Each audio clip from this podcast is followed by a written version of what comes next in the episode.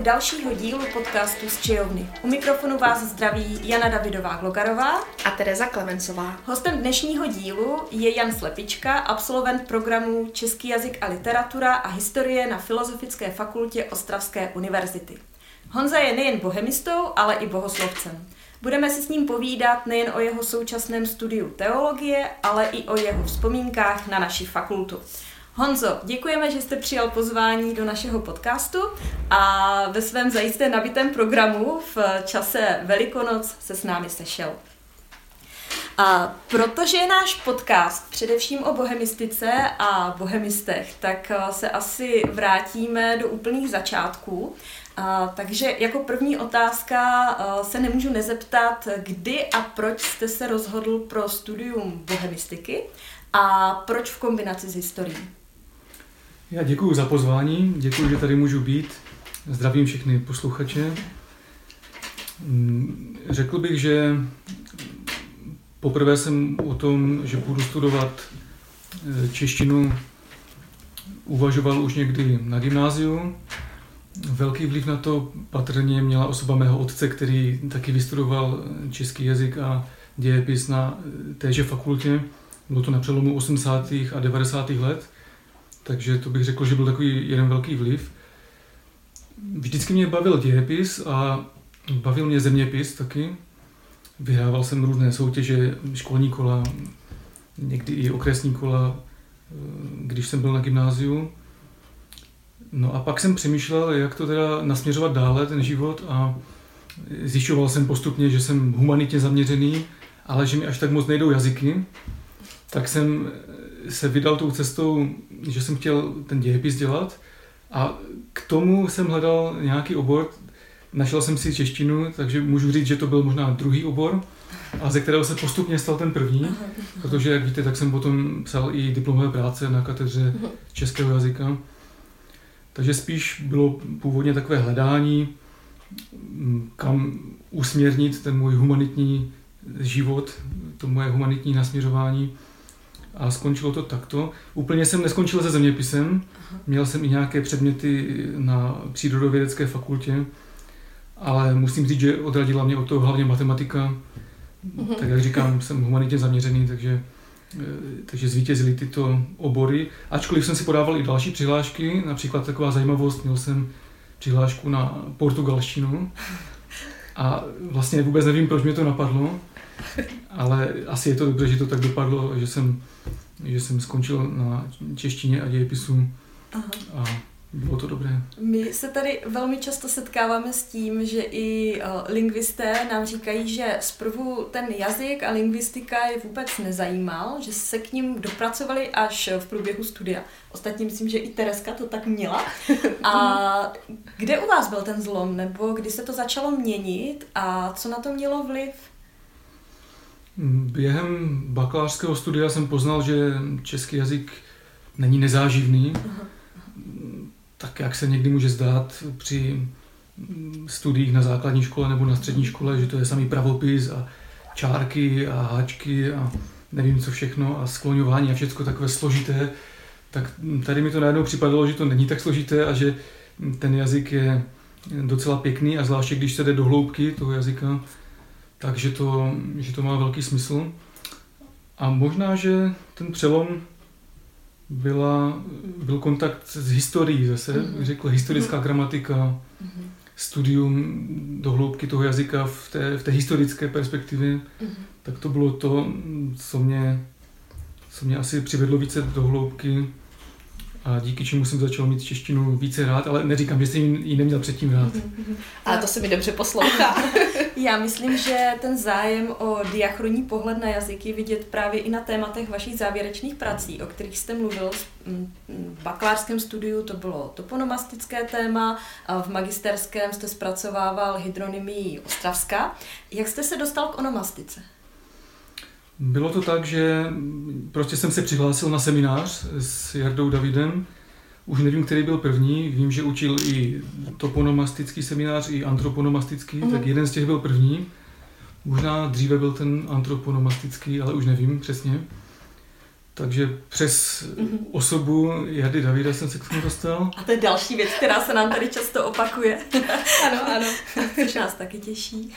A pak mě to prostě začalo bavit, tak jsem si dal ten druhý seminář a někdy to bylo během druhého roku studia tady, tak už jsem si vybíral téma bakalářské práce a bylo to pro mě první volba, možná nejen z hlediska toho eh, tématu, ale i z hlediska osoby Jardy Davida, který mě zaujal.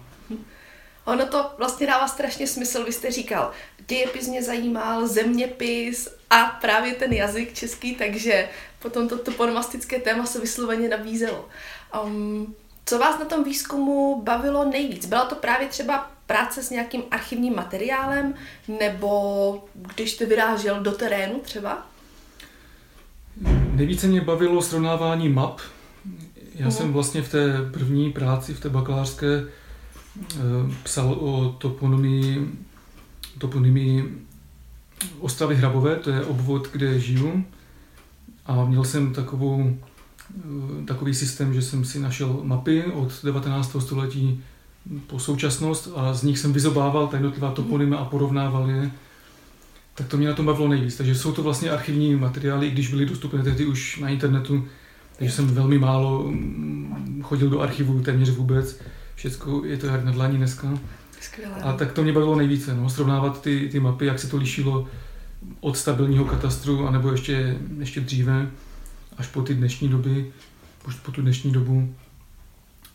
A musím říct, že moc, moc jsem eh, nekomunikoval Eh, s lidmi, nebo jako, že jsem nepotřeboval ten výzkum mm. mezi lidmi dělat, že jsem si vystačil svými mapami. To bylo dostačující pro tu, pro tu práci jako takovou. Mm-hmm. Nelákalo vás eh, v rámci těch závěrečných prací třeba zpracovávat nějaké téma z literatury nebo z toho druhého oboru historie?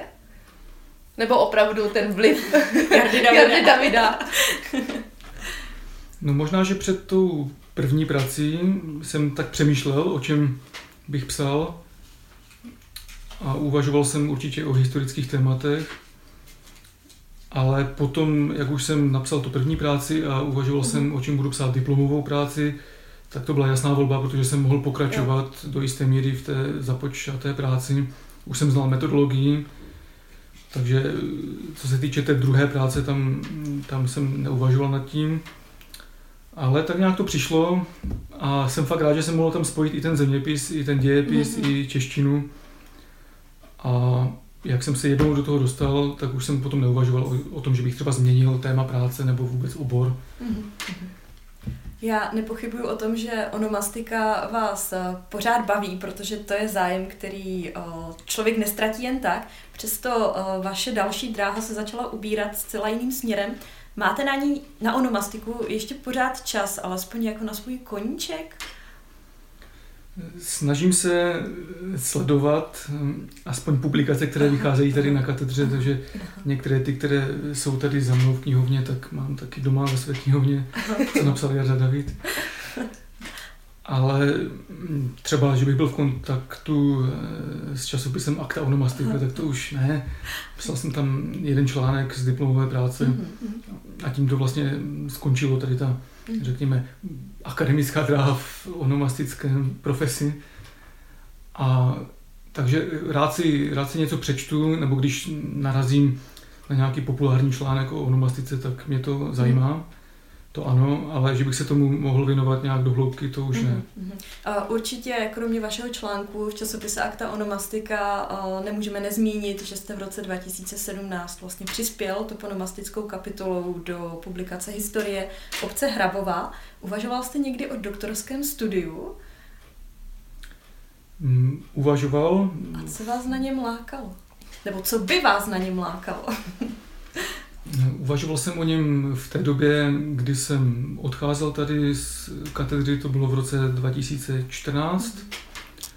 A co by mě lákalo, tak to by byla ta, ta vědecká práce, ale právě jsem přemýšlel, že vlastně nejsem úplně tak moc zaměřený na vědu, možná jak někteří jiní, a že co mě ještě více láká, tak je kontakt eh, se, se studenty a předávání těch znalostí dále. Takže když se dostanu, co by mě bavilo mm-hmm. teoreticky na tom, na tom doktorském studiu, tak by bylo pořád to předávání, ta popularizace vědy. Mm-hmm.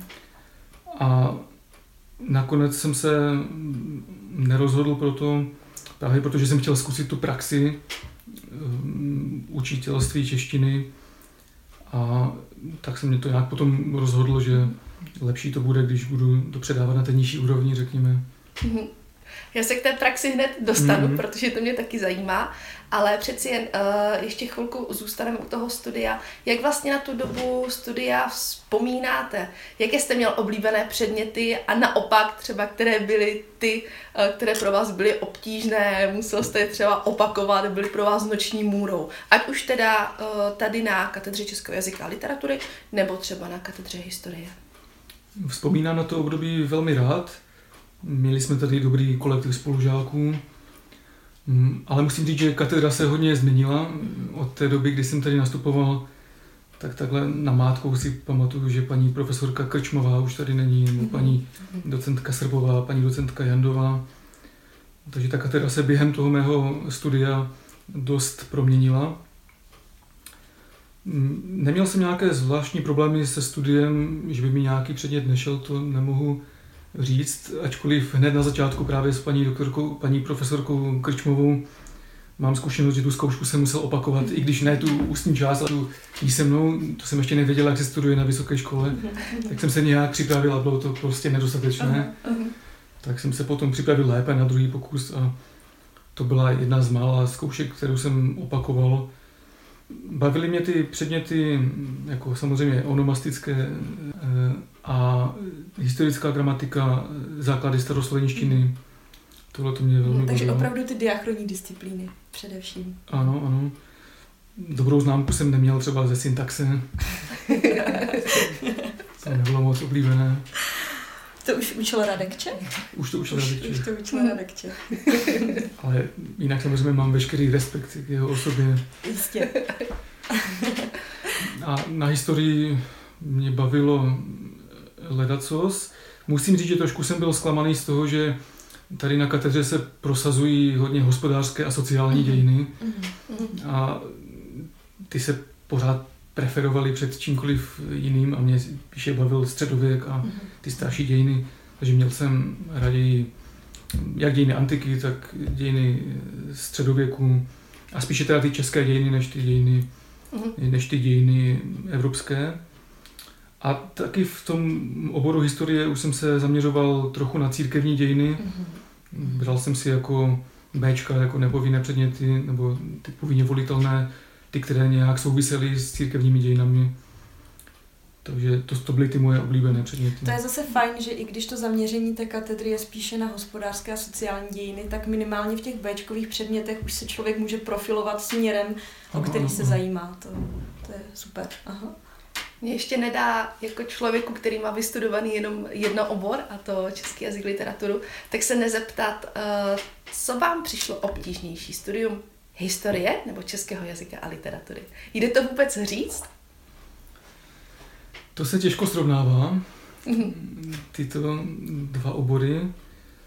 Myslím si, že studium historie bylo asi trochu náročnější z toho důvodu, že více se tam dbalo na to, na to nímrání se v těch pramenech, nebo jak to tak říct.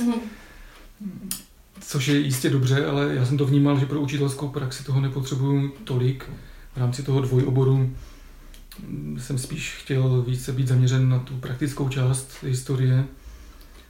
A tak to mi připadalo někdy obtížné přečítat stará písma, i když neříkám, že mě to vyloženě nebavilo, to ne, ale hrabat se v těch archivních materiálech asi tak, ne, nebylo to úplně to, mhm. co by mě na tom bavilo.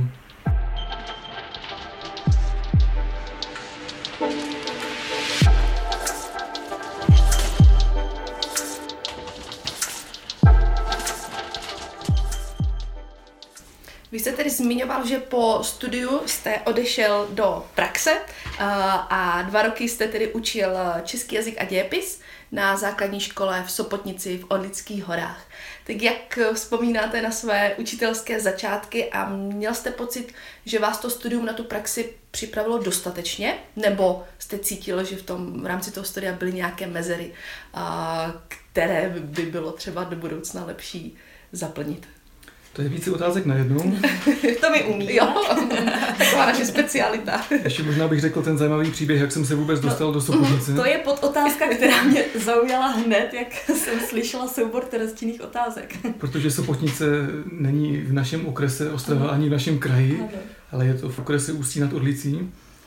A to bylo tak, že už když jsem končil studium tady v Ostravě v roce 2014, tak jsem si hledal nějakou práci Hledal jsem, kde bych mohl učit. Nejprve jenom tak lehce jsem se díval na různé weby, kde se nabízí jaká práce a nemohl jsem nic najít. Pak jsem po státnicích přitvrdil v tom hledání, obcházel jsem různé školy, psal jsem maily, telefonoval jsem, nic. Nikde nebyl mm-hmm. žádný prostor, žádné místo. Tak jsem šel prodávat boty. Mm-hmm. Dva měsíce jsem prodával boty v jednom obchodním středisku v Ostravě, v jedné prodejně sportovních bot. A pak z ničeho nic jsem se podíval jednou na internet, na úřad práce, eh, kde byl ten inzerát právě do Sopotnické školy. Přemýšlel jsem nad tím, jestli to vzít nebo ne, když to je tak daleko, je to úplně z ruky, nikdy jsem tam nebyl. Ale říkal jsem si, je to možná nabídka, která se nebude opakovat. Mm-hmm. Chci učit, chci to vyzkoušet, tak musím do toho jít. Tak jsem prostě jednou sedl na vlak, odjel jsem do Ústí na Toblicí a začal jsem učit. Takže vlastně ono to nebylo úplně od září, to učení, ale až od listopadu, řekněme po těch dvou měsících. Já jestli se můžu ještě zeptat Aha. k té Sopotnici. Já to vždycky o, obdivuju a vždycky jsem si to tak představovala, že to musí být hrozně romantické. Sednout na vlak Myslím, a jít někam. A pracovat, do lidských hor. Ano, přesně tak. Vlastně jet tam skutečně za vysněnou prací. A vždycky jsem si říkala, že to se stává jenom v románech, takže se toho tématu nechci pustit. Když se na to podíváte zpětně a měl byste nějak porovnat klady a zápory vašeho rozhodnutí, co vám to dalo, to, že jste odjel úplně pryč, a uh, co naopak bylo obtížné a těžké? Co mi to dalo, tak určitě, určitě to, že jsem se osamostatnil. Mm-hmm. Tím, že jsem z Ostravy, tak dojížděl jsem z domu tady na fakultu, nebydlel jsem na mm-hmm. internátě. Takže to byla pro mě první příležitost, kdy jsem se osamostatnil, žil jsem tam ve vlastním bytě. Takže to byl obrovský klad. Mhm. Určitě do života tohle to mi přineslo mnoho dobrého. A zápory, no, hlavně to, že jsem v podstatě byl bez finančních prostředků a začínal jsem od, od nuly, takže jsem si musel nějak postupně vybudovat všecko. Jde to vůbec za tak krátkou dobu i třeba navázat nějaké hlubší sociální kontakty, najít si tam přátele? Dva roky je vlastně na tohle poměrně dost krátká doba. A pro někoho, kdo se těžko seznamuje, třeba jako já, je to jako velmi krátká doba. Je to krátká doba, ale měli jsme dobrý kolektiv, mm-hmm. ve kterém byli i muži. Mm-hmm. S některými jsem byl v kontaktu kratší dobu, s některými delší. A i teď, když už uplynulo více než pět let, teď vlastně by to bylo nějakých 7-8 let od té doby, kdy jsem tam odešel ze Sopotnice, tak pořád tam jsou lidi, se kterými jsem v kontaktu a za kterými se vracím. Takže dá se navázat, dají se navázat vztahy. Jenom je potom těžké je udržovat, mm-hmm. ale to tak je vždycky, jak člověk se vzdálí. Jasně, jasně. Já to vidím i tady na katedře, jak jsem chvilku pryč, chvilku, to už je zase 10 let, tak ty kontakty se přirozeně přetrhnou, anebo se oslabí. Já jsem vás přerušila, ale ta učitelská praxe nás určitě zajímá velmi, takže uh, jaké to bylo začít učit na základní škole? Bylo to na jednu stranu náročné. Vy jste se ptala na to, jestli mě škola, mm. místní univerzita připravila dobře na to. Tak myslím si, že po odborné stránce ano, že to mm. nebyl žádný problém. Ještě proto vlastně, že to nebyla střední škola a byla to jenom základní škola. Takže bych řekl, že těch znalostí jsem měl více, než bylo potřeba. A spíše jsem se musel jako trochu snížit k těm dětem a vyzkoušet si nějaké pedagogické postupy na malých dětech, což není úplně jako to moje, moje pravé ořechové, že spíše rád učím ty starší. Myslím si, že pro tu střední školu by to bylo lepší, ale učil jsem teda druhý stupeň a takže škola mě připravila docela dobře, si myslím, po té odborné stránce. Co bylo velmi dobré, tak to, že ta škola v Sobotnici je poměrně malá škola. Ve třídě bylo průměrně třeba 10 žáků. Vím, že v jedné třídě jsem měl jenom 4. V té největší naopak 16. Takže to se dá docela zvládnout. Třeba z hlediska kázně ve třídě to není až takový velký problém. Takže to bylo velmi dobré. A vlastně těch negativ na tom nevidím úplně mnoho. Možná to, že člověk jako učitel tam musí dělat opravdu všechno. Neučil jsem jenom český jazyk a dějepis, ale taky zeměpis, což, jak už jsem říkal, tak to je můj oblíbený předmět, nebo byl na střední škole, takže s tím jsem neměl problém. Co bylo horší, že jsem taky učil hudební výchovu. Čekala jsem, jestli přijde matematika nebo něco takového. To ne, občas tělocvik, tak to mě taky baví, tělesná výchova. Ale v té hudební výchově já nejsem nějak zvlášť dobrý hráč na hudební nástroje, trochu hraju na kytaru, tak bylo to takové zajímavé, když hudební výchova byla poslední hodinu ve čtvrtek, to znamená kolem druhé hodiny odpoledne a byl spojený celý druhý stupeň, to znamená všechny třídy, mm-hmm. ve kterých bylo průměrně 10 žáků, tak tam najednou už to bylo těch 30, 35 mm-hmm. a bylo třeba nějak zabavit na hodinu a přežít tu hodinu. Fakt bych řekl, že tahle ta zkušenost byla o přežití a ne o nějakém učení. V podstatě nešlo ani, ani hrát na kytaru písničky, že by se přidali. To chtěla třeba třetina třídy, jo. ale zbytek se nepřidával. Tak jsem to pak dělal takže jsem jim dal nějakou soutěž, uh-huh. která je zabavila na celou hodinu a uh-huh. tak jsem vyučoval hudební výchovu. Vy jste vystudoval filozofickou fakultu, máte ale pocit, že jste byl alespoň trochu jako připravený i z té didaktické stránky. Přece tuším, že ty dvou obory, pokud to byly ty učitelské, tak tam nějaká příprava probíhala a bylo to dostačující. Asi ne tak intenzivní jako teď, bych řekla možná, mm-hmm. že teď těch předmětů mají více didaktických. Nevím, jak je to teď, mm-hmm. ale mm-hmm. tehdy jsme chodívali i v rámci bakalářského studia na pedagogickou fakultu mm-hmm. do Mariánských mm-hmm. hor, takže jsem absolvoval už psychologii a různé předměty pedagogické v rámci bakalářského studia, třeba speciální pedagogiku nebo sociální Ale přece byly hodně teoretické ty předměty, že? Nevím, jak těch praktických, přímo na, zaměřených třeba na výuku češtiny nebo dějepisu. To jsme potom měli tady na mhm, katedře, mhm, to mhm. asi funguje stále, takové ty praxe, že nejdřív jsou náslechové praxe a potom jsou výstupy. Tak to jsem absolvoval s paní doktorkou Radkovou tady na katedře českého jazyka. A Myslím si, že mě to připravilo dobře, že asi bych toho více ani nepotřeboval. Ono totiž ta, ta teorie, nebo i to, co se zkouší v rámci těch výstupů, je pořád něco jiného oproti té praxi, kdy člověk se musí každý den připravovat na x hodin a jede v tom koloběhu. Takže já jsem se tehdy rád připravil v rámci studia na jednu hodinu, kterou jsem někde měl. Bylo to pěkné. Myslím si, že mi to dalo něco, ale pak jsem se musel stejně tím nějak prohrabat v té reálné praxi a připravovat se ze dne na den pořád.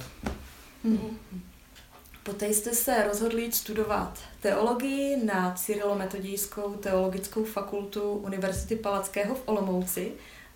Kdy jste se, kdy jste se rozhodl? Kdy přišlo to vědomí, že to je to, co vás láká? Bylo to něco, co přicházelo postupně, třeba už za dobu vašich studií na Filozofické fakultě, a nebo to bylo... Protože jste zmiňoval, že vás uh, bavili ano, ty církevní dějiny. A nebo to byla otázka nějakého, asi ne jednorázového, ale náhleho popudu? Ta otázka je poměrně komplexní, hmm. Hmm. protože to souvisí vlastně s tím, čemu eh, říkám, říkáme povolání.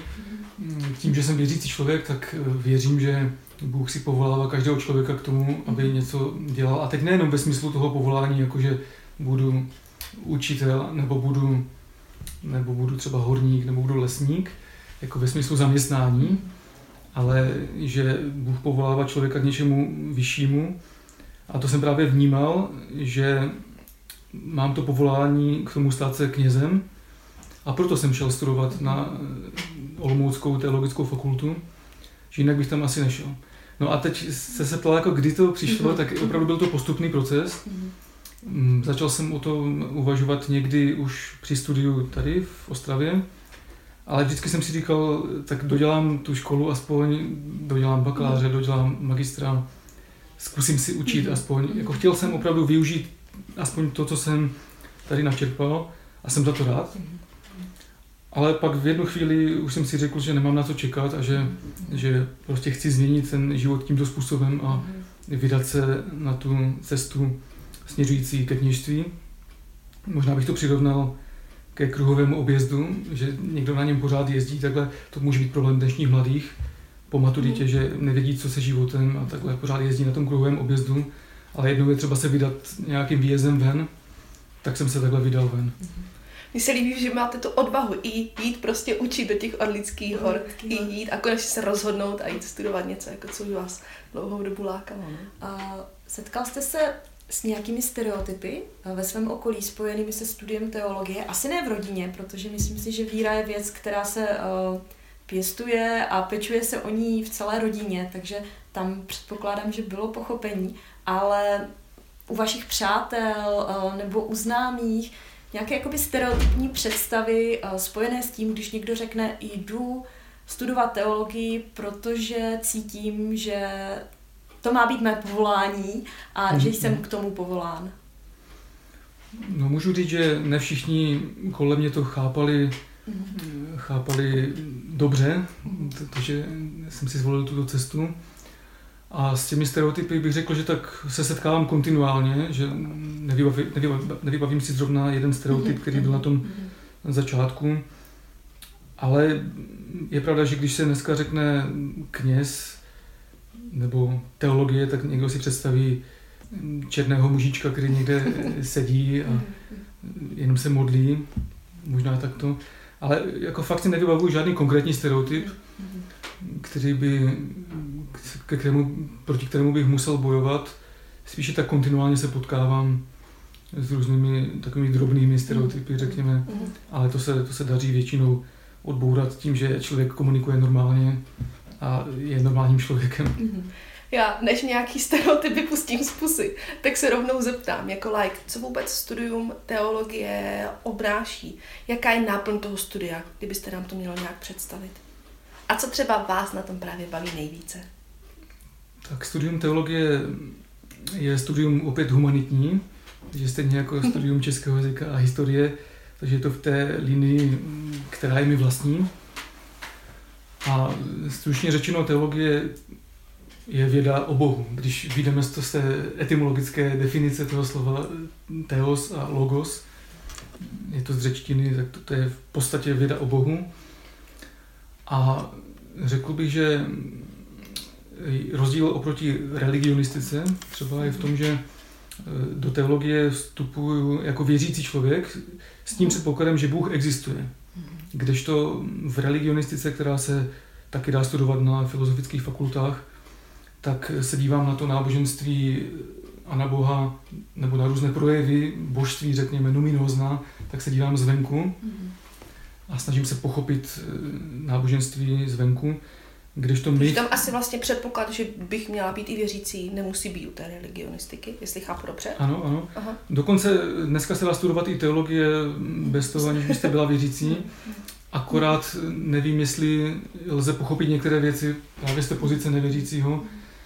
Zkrátka, tak jak jsem říkal, ta věda teologie počítá s tou premisou, že Bůh existuje. A od toho se to celé odvíjí, že vlastně kdyby Bůh neexistoval, tak celá teologie může spadnout, že pak je to nějaká filozofie nebo něco jiného. Takže to je základ. A pak bych řekl, že stejně jako český jazyk, jako lingvistika je různě diferenciovaná na podobory i český jazyk. Máme třeba ty, ty diachronní obory, synchronní a různé podobory tak stejně teologie je velmi diferenciovaná. Eh, dalo by se říct, že základ je studium Bible. Eh, jako věřící lidé věříme, že Bible je inspirována samotným Bohem, proto je to základ studia pro všechny teologické obory. které na to navazují. A dalo by se o tom mluvit jako o takové pyramidě, o tom studiu teologie. Nejprve je fundamentální teologie, to jsou něco jako základy, jo, z latiny fundamenta, to jsou takové opravdu úplně ty základní věci.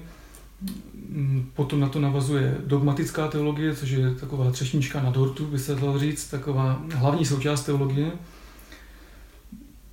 kde se pojednává o těch největších, eh, největších tajemstvích, můžeme říct, o těch věcech, které často nechápeme, jako o osobě Ježíše Krista, o tom vůbec, jaký je Bůh, jaké má vlastnosti. Takže to je v té, v té systematické teologii, v té dogmatické. A pak na to navazuje morální teologie, která se zabývá tím, proč by měl člověk konat dobro a nekonat zlo. Vlastně už to vychází z toho, z toho jádra teologie. A pak můžou být další aplikované vědy, aplikované obory teologické, třeba pastorální teologie, jakým způsobem předávat tu zprávu o Bohu lidem v okolí. Katechetika může být, jo, která hodně souvisí s pedagogikou, jakým způsobem provádět, eh, vlastně bych řekl, že to souvisí opravdu s tou pedagogickou činností, jakým způsobem učit náboženství, ale to, to už vychází jako z té pyramidy ze zhora, jako další obory. Takže to je tak ve stručnosti, ve stručnosti studium teologie, které je velmi komplexní, velmi náročné a Nedá se to všechno stihnout za pět let, asi by to chtělo potom. To byla hned moje další otázka, jak dlouho vůbec uh, uh, to trvá, protože tak, jak to popisujete, tak si to představuju opravdu jako nějaký proces spíš.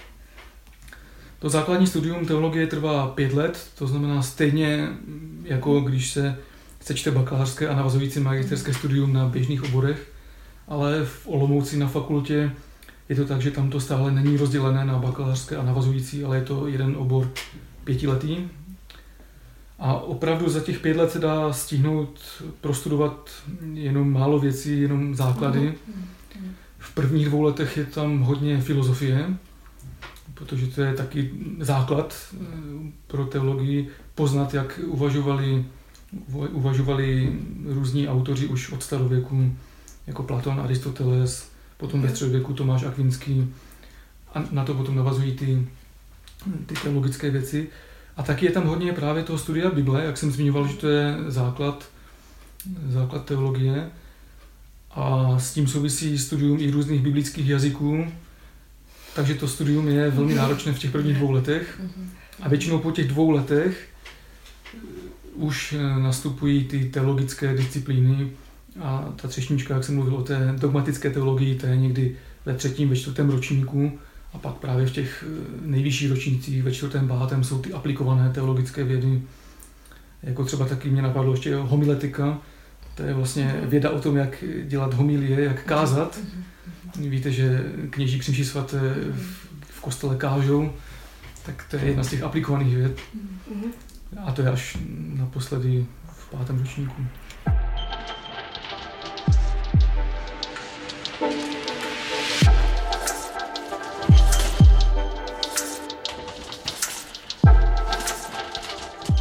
Teď nastává ta chvíle, kdy mě napadá velká spousta dalších doplňujících otázek. tak, tak pojďme do nich. První, uh, asi je to stejné jako na filozofické fakultě, kde postupem času se ukázalo, že vás bude bavit onomastika, tak eh, věřím, že i na teologické fakultě uh, najednou zjistíte, které to směřování a která ta podoblast vám bude nejbližší.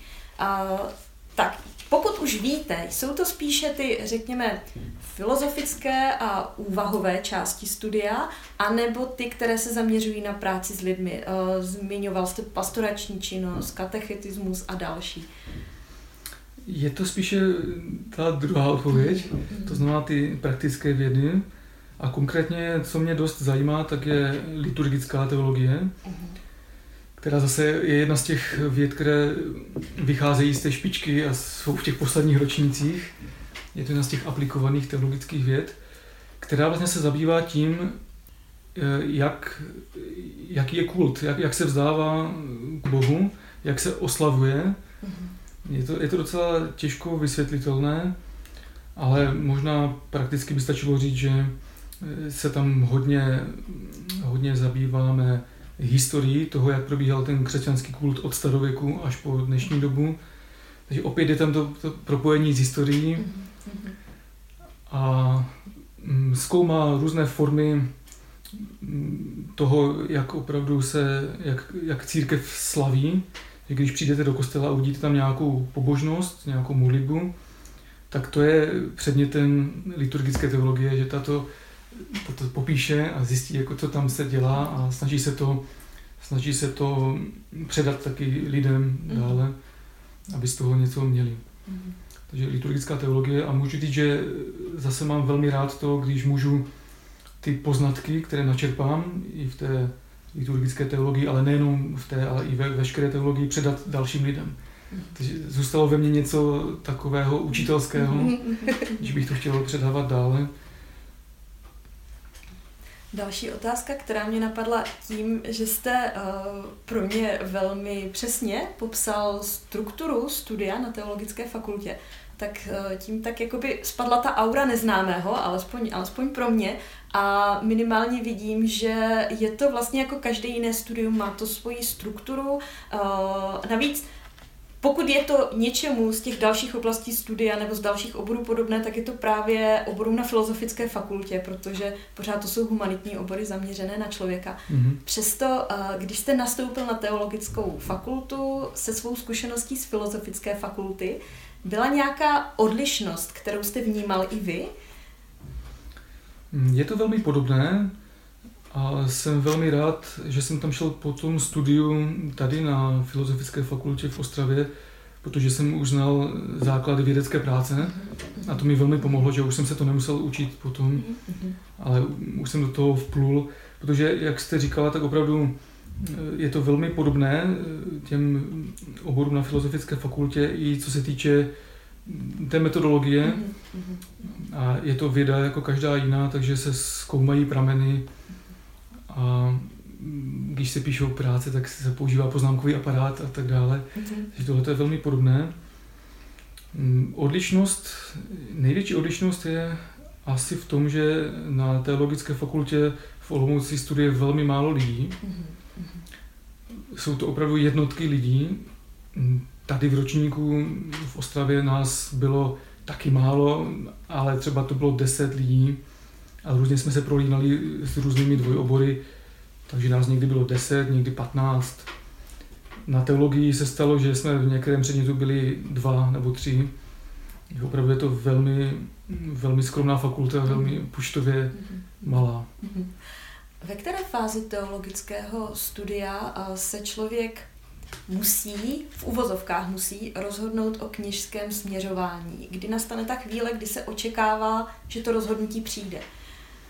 Mm, já jsem se proto rozhodl už dříve, mm-hmm. už před eh, vstupem na teologickou fakultu mm-hmm. jsem mm-hmm. vstoupil do semináře.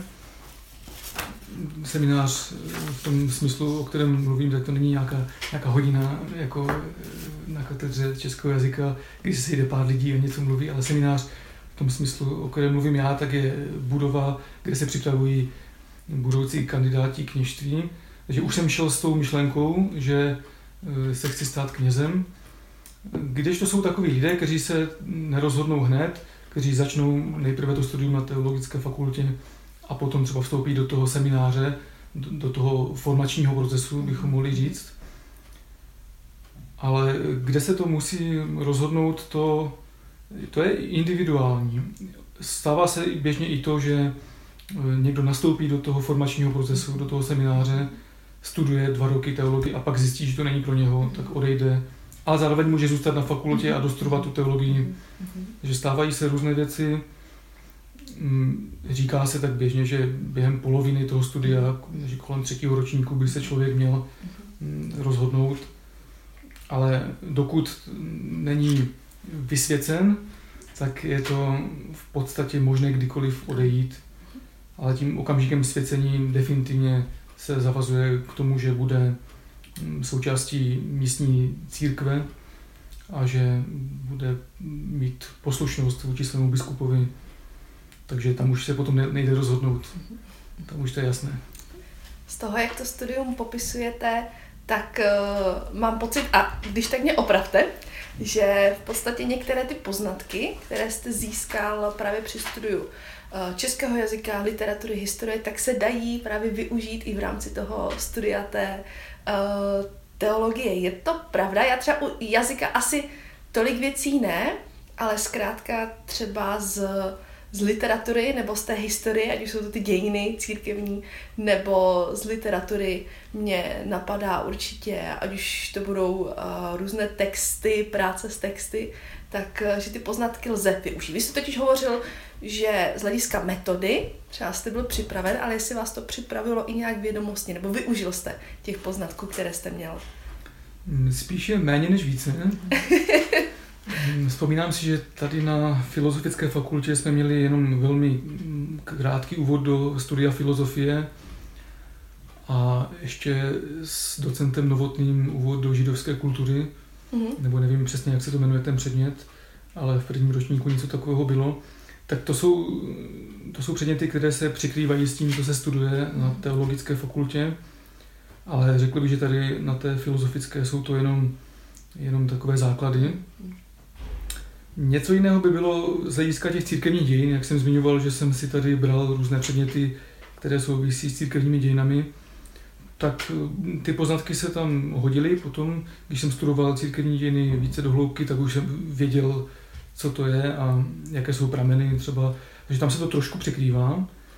Z hlediska lingvistiky vlastně jediný, jediný takový styčný bod by mohlo být studium jazyku jako obecně, protože měli jsme velké množství jazyků během těch prvních dvou let, zvláště studia teologie. Takže tam jsem využil ty poznatky spíše z obecné lingvistiky, o tom, jak funguje jazyk. A asi můžu říct, že mi to pomohlo. V rámci toho studia máte třeba pocit, že rozvíjíte něco, co bychom mohli nazvat jako jazykovědné disciplíny, že třeba máte uh, v rámci toho kazatelství, které jste zmiňoval, tak máte něco jako uh, semináře, které se, jsou orientovány třeba i stylisticky, nebo rozvíjíte tam retoriku a tak podobně? A to děkuji, že jste mě doplnila, protože to bych na to zapomněl, na, na tu homiletiku. Hm, opravdu myslím si, že tím, jak jsem byl zvyklý mluvit i k žákům jako učitel, i to, že jsem tady prošel stylistikou, tak to mi pomohlo v přípravě kázání, mm-hmm. při přípravě, přípravě těch homilí. Opravdu myslím si, že ty zkušenosti jsem využil dobře. A ještě trošku je rozdíl studium v Olomouci a studium v Římě. K tomu se určitě dostaneme aha, potom. Aha. Ale v Olomouci je přímo seminář homiletika teď myslím seminář ve smyslu opravdu toho předmětu, ano.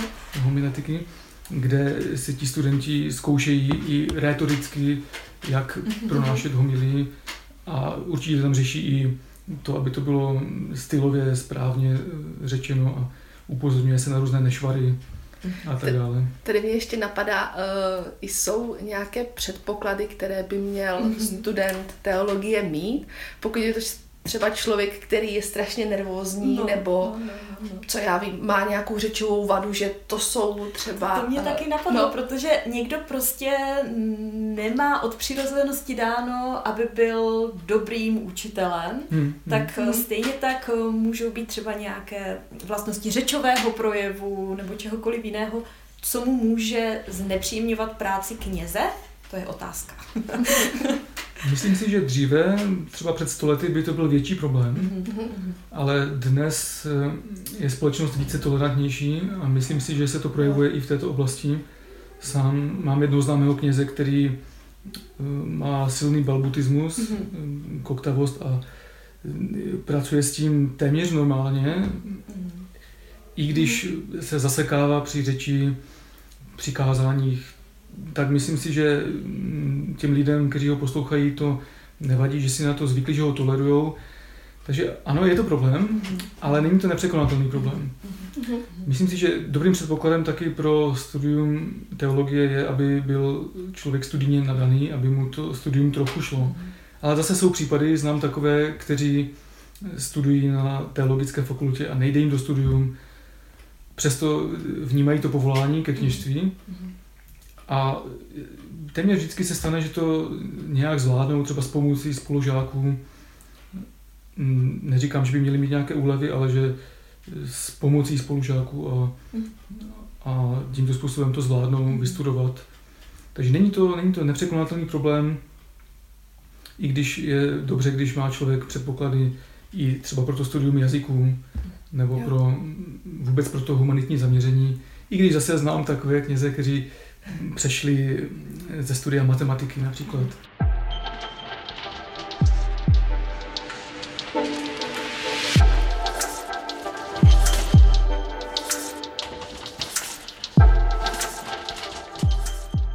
Mě zaujalo to studium biblických jazyků, protože vy jste někdy úplně na začátku říkal, no moc mi nešly jazyky, ale pak jste řekl, pak jste studoval češtinu, uvažoval jste o studiu portugalštiny, takže si myslím, že ve vašem případě to bylo spíš takové nadnesené, takový jako nadnesený výrok. Skromnost. A, ano, ano, skromnosti.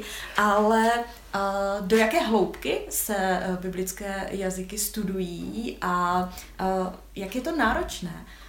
A pomohlo vám zase vaše lingvistické vzdělání předchozí? Biblické jazyky eh, se studují spíše do menší hloubky aha, než do větší. Aha, aha.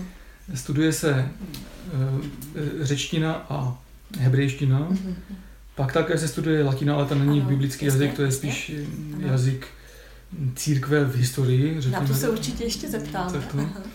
Ale hebrejština se studuje v Olomouci dva semestry. Mm-hmm. A je to takové spíš seznámení s tím jazykem, naučení se abecedy. Mm-hmm. Vlastně je to seznámení s úplně jiným jazykovým světem, než je ten indoevropský. Mm-hmm. Je to vlastně semický jazyk, který má úplně jiná pravidla.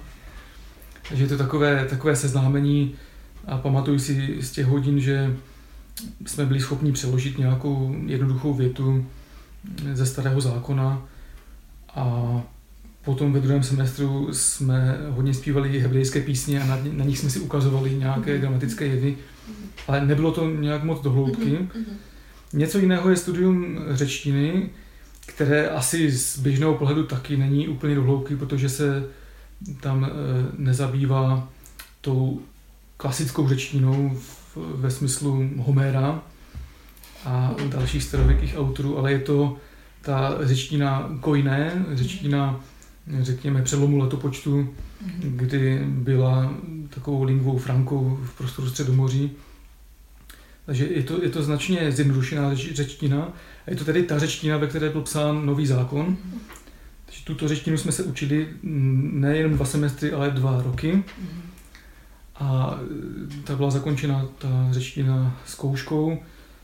A cíl je takový, abychom my, studenti teologie, si uměli přečíst nový zákon v originále. Mm-hmm. Můžu říct, že po těch třech letech od zkoušky už jsem leco zapomněl, ale když se do toho ponořím, tak pořád to řecky přečtu. Jsem schopen poznat, kde je ahorist, kde je perfektum. Možná, že kdybych se znovu do toho dostal za pár týdnů nebo měsíců, bych mohl pokračovat třeba dál v tom studiu. Ale myslím si, že pro základní orientaci v textu nového zákona to stačí. A abych řekl pravdu, tak tohle to není úplně využitelné do praxe, ta, ta řečtina a hebrejština. Je spíše pro někoho, kdo by se chtěl dále zabývat hlouběji Biblii, anebo studovat nějaké příbuzné obory, které potřebují tu řečtinu a hebrejštinu.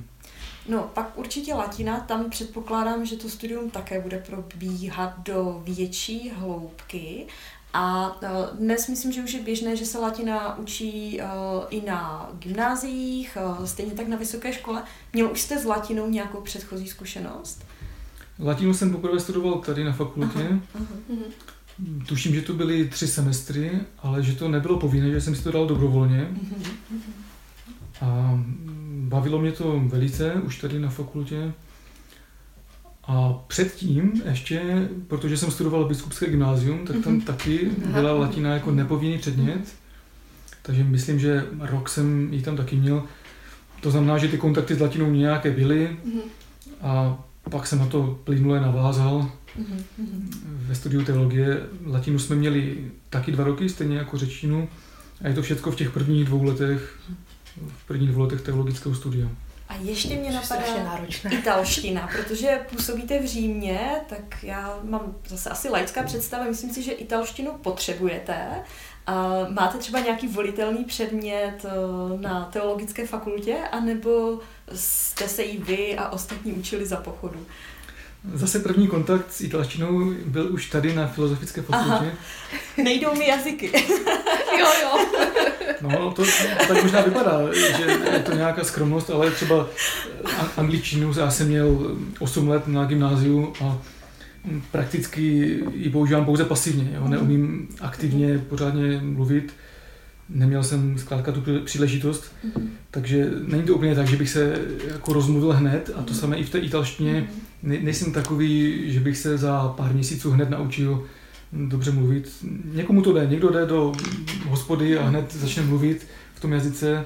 To je takový nejsem. Já spíš potřebuji si to prostudovat, ten jazyk, a postupně dojdu k tomu, že to musím vyzkoušet. Takže v té italštině to bylo podobně. První kontakt byl tedy tady, na Filozofické fakultě, kdy v rámci studia lingvistiky jsme měli si zvolit nějaké jazyky. Tak myslím, že jsem si zvolil jeden nebo dva semestry, už přesně nevím, s paní doktorkou Naldoniovou, studium italštiny. A potom v rámci teologické fakulty byl tam nepovinný předmět italština, který jsem taky absolvoval, myslím, že tři nebo čtyři semestry takže jsem se na to připravoval. Zkrátka studium živého jazyka se taky, taky očekává od studenta vysoké školy. Většinou v té teologii se hodně potřebuje buď italština nebo angličtina. Ty ostatní jazyky nejsou až tak nutné. My jsme tady nakousli to, že část studia trávíte v Itálii, konkrétně na české koleji Nepomucou v Římě. Tak kdybychom to měli přiblížit třeba našim studentům, je to co si jako výjezd v rámci Erasmu? Jaký takový povinný, nepovinný? Dá se to tak říct. Já jsem v současné době v podstatě stále studentem Olomoucké teologické fakulty mm-hmm. a mám tříroční výjezd mm-hmm. na Papežskou lateránskou univerzitu. Tříroční. Ale je to do jisté míry formální, Prakticky to vypadá tak, že jsem to studium v Olomouci přerušil po druhém ročníku a nastoupil jsem na to studium do Říma. A ještě teda, aby nedošlo k nějakému zmatení, tak ta papežská kolej Nepomucenum, to je místo, kde bydlíme, to je něco jako ten seminář v Olomouci, ta budova, kde se připravují budoucí kněží. Takže u nás v, tom, v, té, v té koleji eh, bydlí jak seminaristé, ti, kteří se připravují na kněžství, tak už kněží, kteří studují doktoráty na různých univerzitách. Ale to není to místo, kde studujeme. Místo, kde studujeme, tak je Papežská Lateránská univerzita, která je vzdálená asi 15 minut pěšky od koleje, takže je to docela dobře dostupné. A to studium teda uh, tam probíhá v té italštině? Studium probíhá v italštině. Uh-huh. Ještě před 60 lety probíhalo v latině. Uh-huh. Viděl jsem některé závěrečné práce mm-hmm. kněží, kteří dneska mají kolem 90 let nebo už jsou po smrti a studovali v Itálii, tak ti psali ještě v latině ty závěrečné práce ale dnes už naštěstí se to studuje v živém jazyce, mm-hmm. takže je to v italštině. Dokážete si představit, že by to třeba do budoucna byla angličtina, jakožto mezinárodní jazyk, no. nebo spíš ne, spíš ta perspektiva tam není taková? No, spíš vůbec, jestli ty tendence jsou, uh, jestli mm. se angličtina v tom církevním prostředí jako mezinárodní jazyk využívá. Vy jste říkal, že ano, ale mm-hmm. do jaké míry a jak je to třeba, jaké je to srovnání s tou italštinou? Angličtina je velmi důležitý jazyk mm-hmm. a dokonce na, většině univerzit lze studovat obory i v angličtině. Mám takové spolužáky, kteří neumí moc italsky a studují komplet všechno v angličtině. Takže myslím si, že to je hned druhý jazyk za italštinou, který se využívá. A italština tak nějak zvítězila v tom církevním prostředí, protože zkrátka v Římě je centrum církve a ti lidé, kteří tam přicházejí, tak většinou umějí italštinu, anebo se ji hned učí plní tou funkci, možná bych řekl, jako latina v té době minulé, v době středověku, novověku, mm. tak italština pro církev je pořád první jazyk, i když ta angličtina jim zdatně sekunduje. Mm. Množství literatury je samozřejmě i v angličtině, i i v italštině. Hned v závěsu zatím by byla potom španělština, francouzština. Zeptám se teď trošku jenom na odlehčení. Eh, jak se vám líbí v Itálii? Je vám blízká kultura? No líbí se mi tam moc, i když jsem si musel zvykat na některé věci, řekl bych, že tam je větší chaos. Takhle běžně člověku, který přijde z našeho prostředí, řekl bych skoro německého, toho našeho, že jsme zvyklí mít to tak, tak, tak, tak, tak. Máme to přesně naordinované, co v kolik hodin uděláme. Když je nějaká schůzka v 10 hodin, tak tam jsme v 10 hodin. Ale v Itálii to tak nefunguje. Tam každý má na všechno čas. Ti lidé jsou takový volnější, bych řekl, v tom ve všem svém počínání. Některé věci neřeší a je třeba si na to zvyknout. Neřeší třeba tolik dopravní předpisy, takže naučit se tam řídit vyžaduje dávku trpělivosti, ale když do té kultury trochu proniknete, tak ji musíte mít rád. Je to vidět i na univerzitě, kde studujete, že tam platí jiná pravidla, jiný řád, je tam jiný chod než třeba na České univerzitě, že tam větší rozvolněnost? Dá se to říct třeba v kontaktu se studijním oddělením. je těžké dostat se na studijní oddělení. Mají zkrátka na všechno čas, tak jak jsem aha, to už aha. zmiňoval. Například, když jeden spolužák ztratil kartičku studijní, tak než mu to vyřídili, tak to trvalo několik týdnů. Prostě není to pro ně až taková prvořadá záležitost. Ale co je zajímavé, že zvoní hodiny. Tady si pamatuju z fakulty, že tady normálně začíná hodina tehdy, když učitel přijde do třídy, kdežto tam je to trošku jako na střední škole, že uh-huh. ta hodina přesně zazvoní. A většinou ti učitelé tam jsou přesně, což mě překvapilo, že tam je taková ta přesnost v, tomhle, této oblasti. Ale je to i tím, že prostě chtějí využít plně ten čas, ti učitelé, a předat studentům to nejlepší. A studenti tam jsou taky většinou na čas.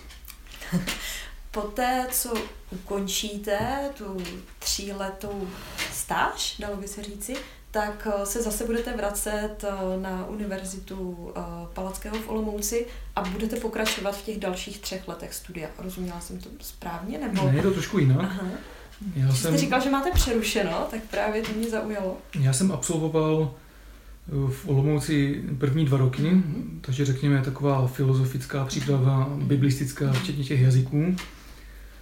V Itálii je trošku jiný systém, tam se studuje na dvakrát teologie, jako nejdříve je um, bakalaureát filozofie a potom bakalaureát teologie. Mm-hmm. A já jsem ten bakalaureát filozofie jako by si odbil tady na univerzitě a přijali mě rovnou na to, na to tříleté období teologické na Papežskou Lateránskou univerzitu. Takže tam studuju jako řádný student a tam to studium dokončím. A ačkoliv jsem formálně zapsaný stále v Olomouci na fakultě, tak bych řekl, že paralelně probíhají tím, to moje studium. Mhm. Nechávám si uznávat předměty z, z Říma. A jak to dopadne nakonec, nevím, ale vím, že nebudu pokračovat dále v Olomouci. To základní studium zkrátka ukončím v Římě. Mhm. Uvažoval jste třeba o pokračování v doktorském studiu? Protože v průběhu našeho rozhovoru jste současně řekl, že uh, věda jako taková není úplně pro vás, že chcete pracovat s lidmi. Na druhou stranu jste řekl, že těch pět let na studium teologie je možná až příliš málo, že ten proces potřebuje víc času. Tak eh, když to srovnáme, tak co vyhrává? Eh, doktorské studium je minimálně ve zvažování, anebo rozhodně ne? Je to pravda, že by mě to lákalo a zvláště jak jsem zmiňoval tu liturgickou teologii, která mě baví, mm-hmm. tak eh, chtěl bych se tomu věnovat dále. Ale co musím dodat, že už to nezáleží jenom na mě. Mm-hmm. V okamžiku, kdy jsem se zavázal k tomu, že budu součástí té církevní hierarchie, když to řeknu takhle, takhle blbě, že zkrátka jsem podřízen biskupovi, tak to záleží taky na něm. Že budu muset počkat na nabídku, jestli přijde z jeho strany, abych znovu otestoval do Říma, což se může stát.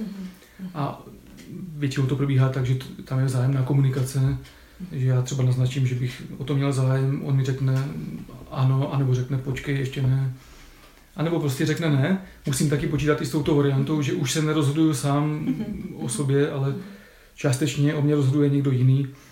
Ale není to úplně tak, opravdu říkám, že by to mělo být vzájemné, vzájemné součinnosti.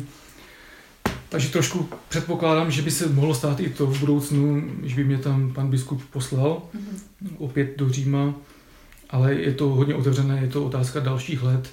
Nemyslím si, že by to bylo hned teď po škole, jak skončím v červnu to základní studium teologie, ale třeba po několika letech. A my jsme se s našimi otázkami už dostali ke konci, takže teď se ptám já vás, je něco, na co jsme zapomněli? Nějaká otázka, kterou jste očekával, anebo vám v našem rozhovoru chyběla? Mm, myslím, že mi nechybělo téměř že to bylo vyčerpávající. Možná, co jsme nezmínili, tak je to, že už vlastně jsem teď eh, jáhen, jako vystudovaný. On se to těžko takhle vysvětluje, protože standardně probíhá ta formace tak, že člověk dokončí teologické studium a pak je teprve vysvěcen na jáhna, rok je jako jáhen někde ve farnosti a potom je vysvěcen na kněze a pokračuje dále těmi věcmi, které může kněz dělat. Takže mělo by to být standardně tak, že po dokončení teologického studia člověk dostává takovou misi, by se dalo říct, tím vysvěcením. Je to, je to něco, takový mandát, který dostává od biskupa, aby mohl působit mezi těmi lidmi v té, v té pastoraci, řekněme, řekněme to takto. A v mém případě se stalo něco eh, trošku zvláštního, že jsem byl vysvěcen o rok dřív, a to proto, abych v Římě plnil ty úkoly, které náleží mm-hmm. Jáhnovi, což je hlavně hlásání evangelia, mm-hmm. čtení božího slova, čtení Bible i při, tě, při té naší liturgii, při bohoslužbách. Takže mám takový úkol vlastně o něco dříve, než by se dalo očekávat. A to přináší různé zajímavé věci a neočekávatelné zkušenosti. Například teď v pátek odjíždím znovu do Říma, protože v sobotu a v neděli budu u papeže Františka přímo mm-hmm. mu asistovat jako jáhen mm-hmm. při jeho velikonočních bohoslužbách. Je třeba podotknout, že velikonoce jsou ty nejdůležitější svátky křesťanské, mm-hmm. daleko vážnější než, než, veliko, než Vánoce. Mm, takže při těch nejdůležitějších bohoslužbách budu vlastně hned vedle papeže Františka, což je dalo by se říct nejvíc, co můžu... To se chtěla říct, to by se dalo říct taková velká věc. Taková velká věc, která se úplně aha. nestává a je to, bych řekl, skoro čest nejenom pro Ostravu, mm, ale i no, pro, pro celou naší místní církev tady v naší diecezi, v našem kraji, možná i v celé republice, ne, nevím, nevím přesně. A pro náš podcast, že předtím jste s námi natočil rozhovor. Uh, jaké pocity máte? Jste nervózní, anebo je to skutečně takové to, že je to to nejvíc, co vás teď mohlo potkat, tak uh, se těšíte? Všechno najednou. Jsem trochu nervózní, zvláště z toho, že já tam budu hodně zpívat a bude to všechno v latině takže se na to dost připravuju. Mm, ale zároveň to, snažím se to brát jako službu. Celá ta moje mise, jak bych to řekl, ta jáhenská mise, tak eh, se snažím ji vnímat jako službu. Takže když mě povolali ke službě k papeži Františkovi, tak je to čest, ale chci to mít pořád v sobě, to, že je to v prvé řadě služba, že nezáleží na mě, jak já tam budu vypadat a že se na mě budou dívat lidi, ale že jde prostě o to, aby to klaplo všechno tak, jak to má klapnout mm-hmm. a aby papež František byl spokojený a všichni lidé kolem něho mm-hmm. a aby to zkrátka dobře vypadalo. A my vám moc děkujeme za rozhovor a vždycky uvažujeme, co máme našim hostům přát. Tady mám tři tečky. Jsme si říkali s Tereskou, že to necháme otevřené, že to vyplyne v průběhu rozhovoru. Tak mě teď určitě napadá, ať to v pátek vyjde. Myslím si, že si vzpomeneme obě dvě. Bude to až v sobotu. V pátek, pátek, pardon, v pátek odlétáte, tak v sobotu.